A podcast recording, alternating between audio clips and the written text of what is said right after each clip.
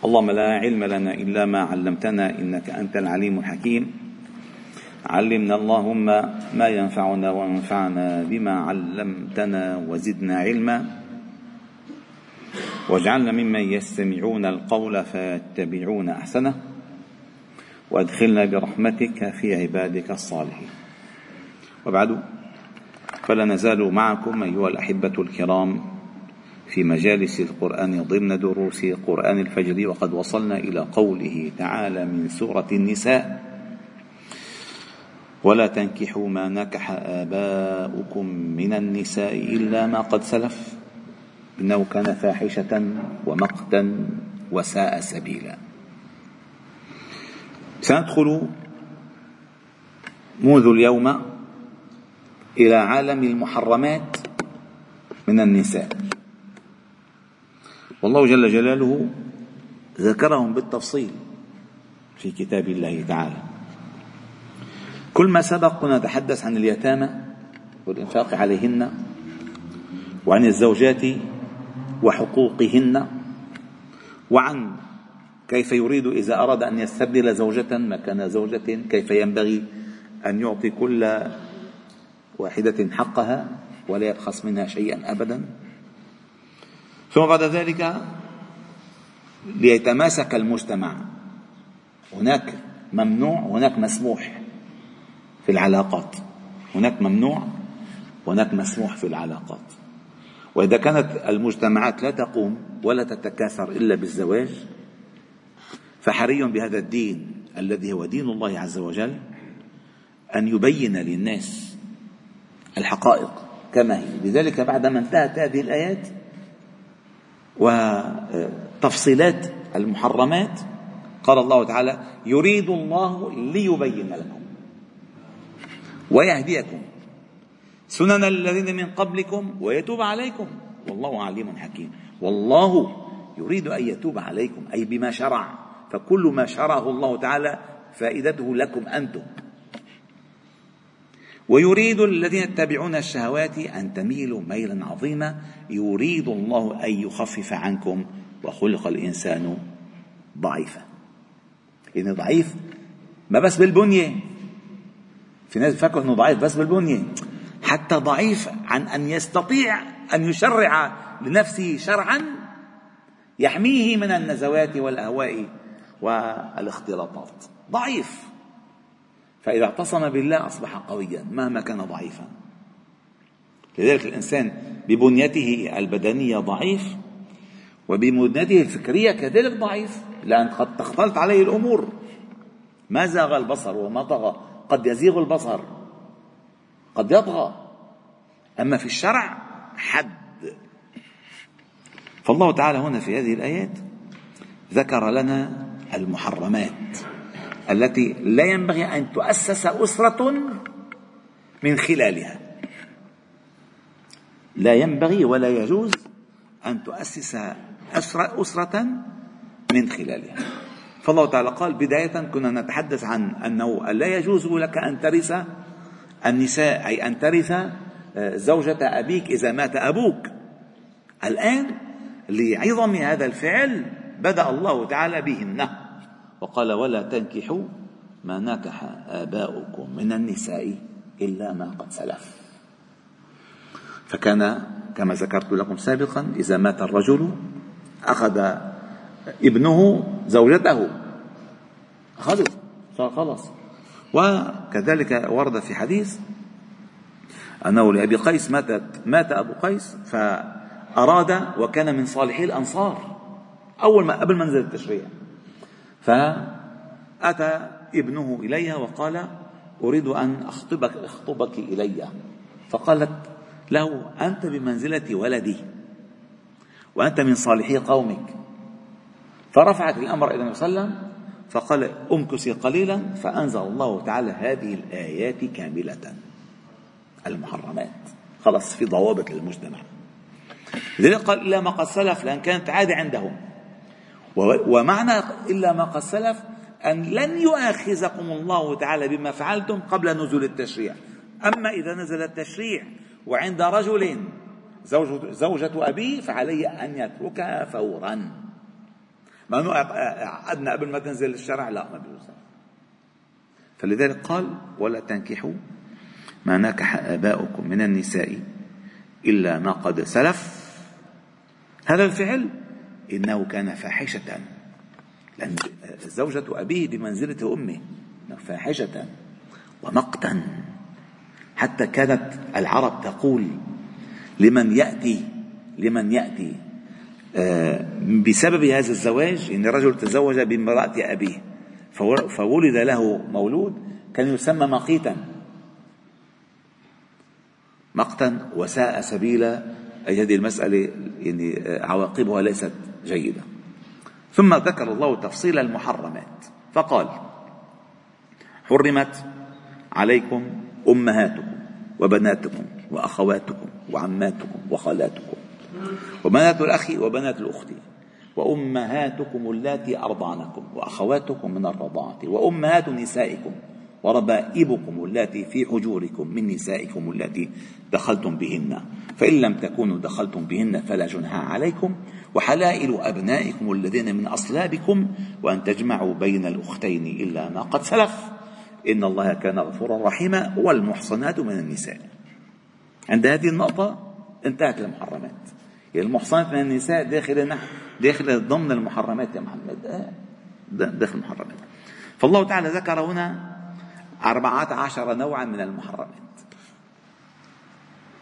سبعا منها بالنسب وسبعا منها بالسبب.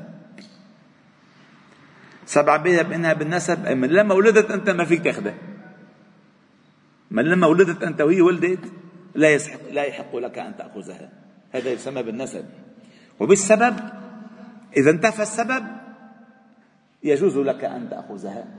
فمثلا امرأة متزوجة هل يجوز لك أن تتزوجها؟ شو سبب زواجها؟ إذا انتفى زواجها؟ فمثلا العمة العمة عمة الزوجة لا يجوز لك أن تجمع بين الزوجة وعمتها. طيب ماتت الزوجة هل يجوز لك أن تأخذ عمتها؟ يجوز لك أن تأخذ عمتها.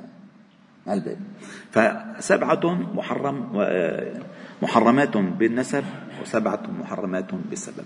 وأنواع التحريم أنواع التحريم إما أن يكون تحريما بالنسب أو بالرضاعة أو بالمصاهرة أو بالجمع.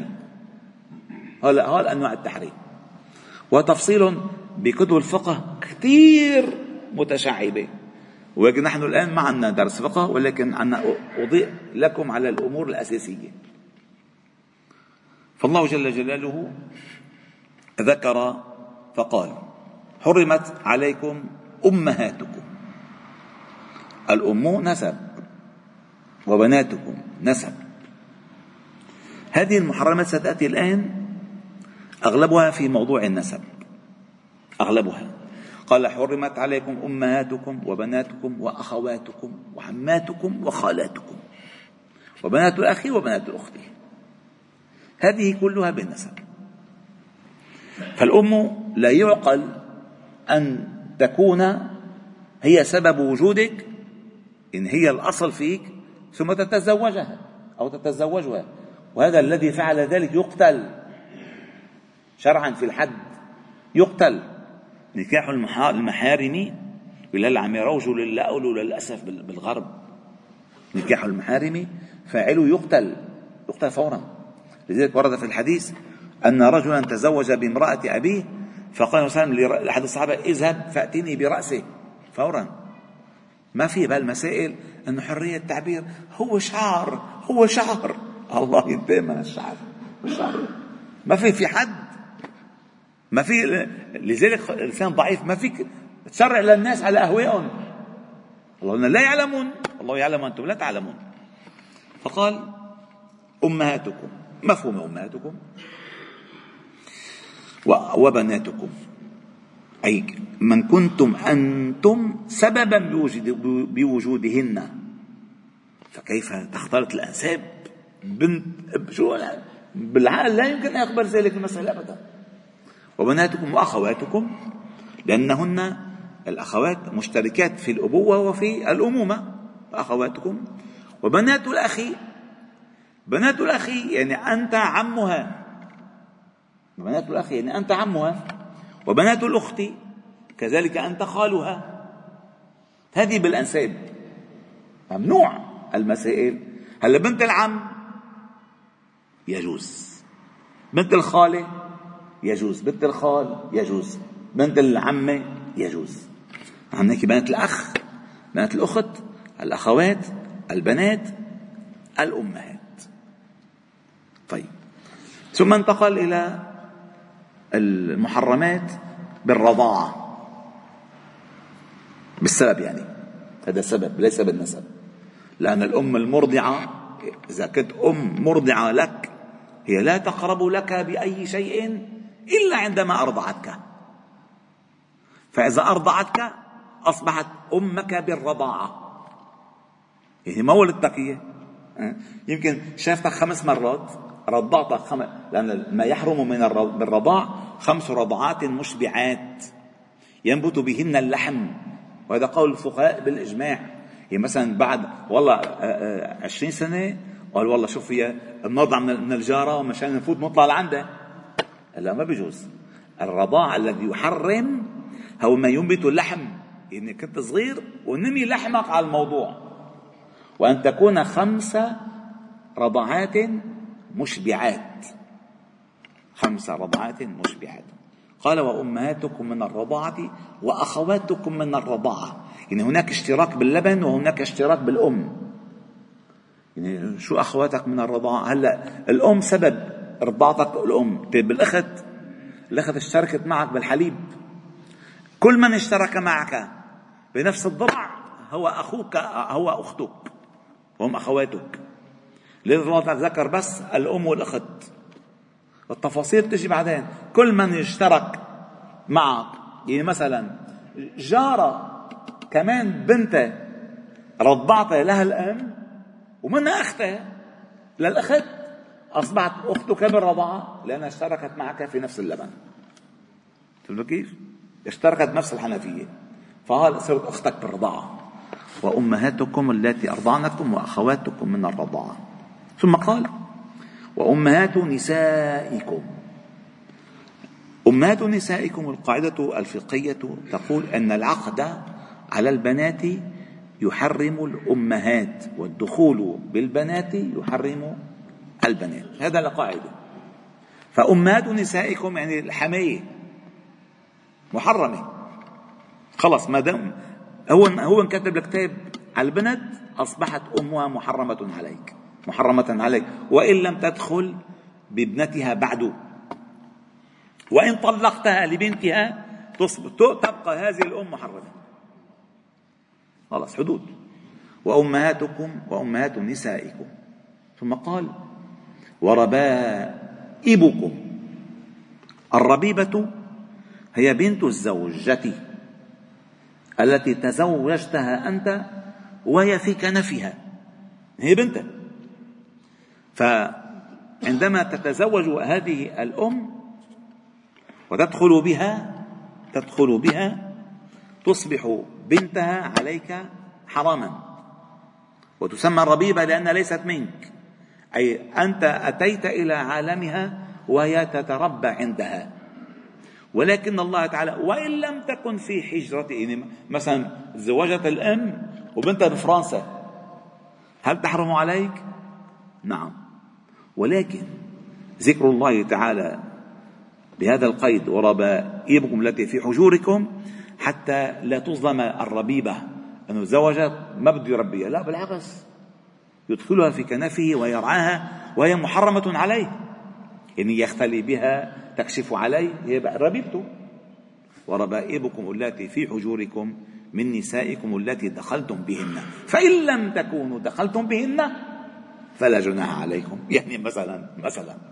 آه عمل عقد على فلانة وبنتها بفرنسا. ماشي؟ من كلمة لكلمة بدنا نجيب هالعلبة الكتاب. لا ما بدنا نجيب هالزينة ما بدنا نجيب هالشيخ علقوا ببعض. علقوا ببعض بعد الكتاب. طلع. اجت شو اسمه؟ بنته من فرنسا بنتها. هلا شكلك ما مثل أمك أنت. بجوز يتزوجها بجوز زواجها ليش هو لأنه ما دخل بها. عقد من غير أن يدخل. فإن لم تكونوا دخلتم بهن فلا جناح عليكم. ثم قال وحلائل أبنائكم يعني الزوجات أبنائكم. يعني كنينكم وحلائل أبنائكم الذين من أصلابكم الأبن الصلب. وحلائل أبنائكم ثم قال المنع بالجمع وأن تجمعوا بين الأختين إلا ما قد سلف. لا يجوز للمرأة للرجل أن يجمع بين الأخت وأختها في زواج هذه بالقرآن وفي السنة لا يجمع بين الرجل بين المرأة وعمتها ولا بين المرأة وخالتها إلا ما قد سلف أي ما سلف. وإن نزل التشريع يفرق بينهما. إن الله كان غفورا رحيما. وآخر نوع من المحرمات والمحصنات من النساء. أي المتزوجات من النساء. لا يجوز للرجل أن يتزوج بهن. أه؟ إلا ما ملكت أيمانكم كتاب الله عليكم وأحل لكم ما وراء ذلكم. أي كل ما سبق محرمات وكل ما بعد ذلك حلال. وأحل لكم ما وراء ذلكم. والحمد لله رب العالمين. سبحانه وبحمدك نشهد أن لا إله إلا أنت. نستغفرك ونتوب إليك. وصلي وسلم وبارك على محمد وعلى آله وصحبه أجمعين. والحمد لله رب العالمين.